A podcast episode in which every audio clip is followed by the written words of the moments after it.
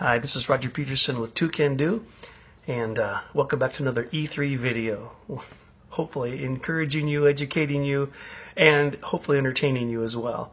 Um, I want to continue off my New Year's challenge to you.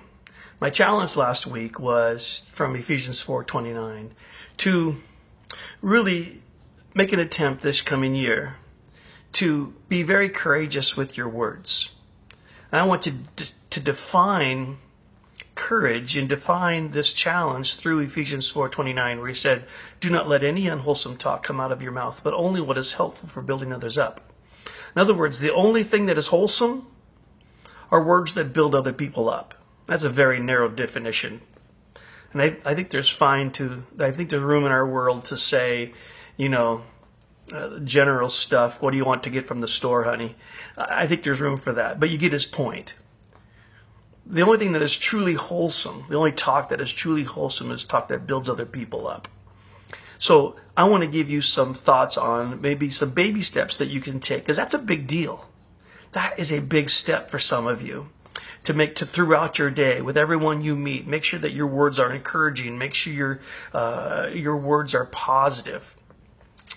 Well, I was talking with Troy the other day about his grades and trying to get his grades up, and more more uh, more exact, trying to work on his discipline.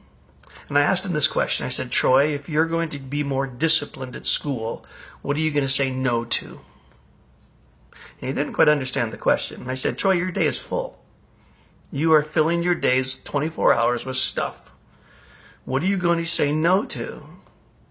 And as we talked, we realized he needed to say no to extra sleep. He needs to say no to his phone. He needs to say no to staying current on what all of his friends are doing in Instagram and Facebook or whatever he's using these days. He needs to say no to video games. He needs to say no sometimes to sitting there and doing nothing, being lazy. He even admitted he might need to say no to some friends.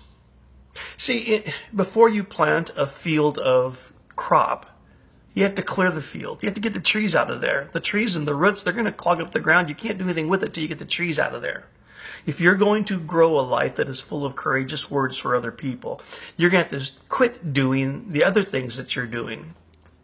And one of the things I want to discuss real quickly is kind of male banter we tend to rib each other. We tend to be sarcastic. We tend to jab, whether you're making fun of the type of truck that the other guy drives, or you're making fun of his football team, or, you know, I'm not sure what they do, but, but a lot of times, either sar- sarcastic banter seems to fill up male conversation. There's, plenty, there's plenty of nothing talk as well, right?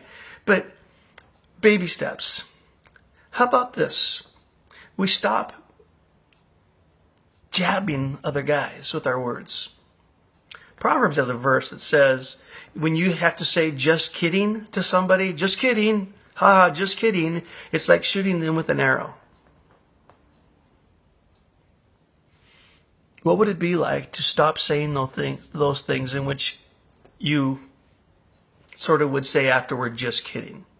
How about if you quit the sarcasm? How about if you clear the field of those big, ugly things that do fill your conversation, that really end up hurting the other person a little bit, even though he'll never admit it hurts?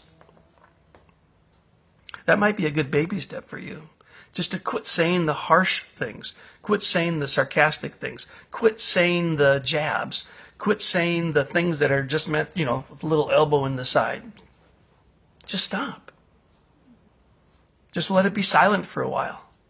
Let the field have nothing in it for a while. Get the big trees out and let the field just sit there before you try to grow the good things. Imagine that. Imagine this next year. You spend a whole year trying to stop having negative, harsh talk and start beginning gentle words that will build one another up. Ephesians 4:29, man. It's worth a year of work, isn't it? Come on, let's do it together right here at Two Can Do. Come on, let's go.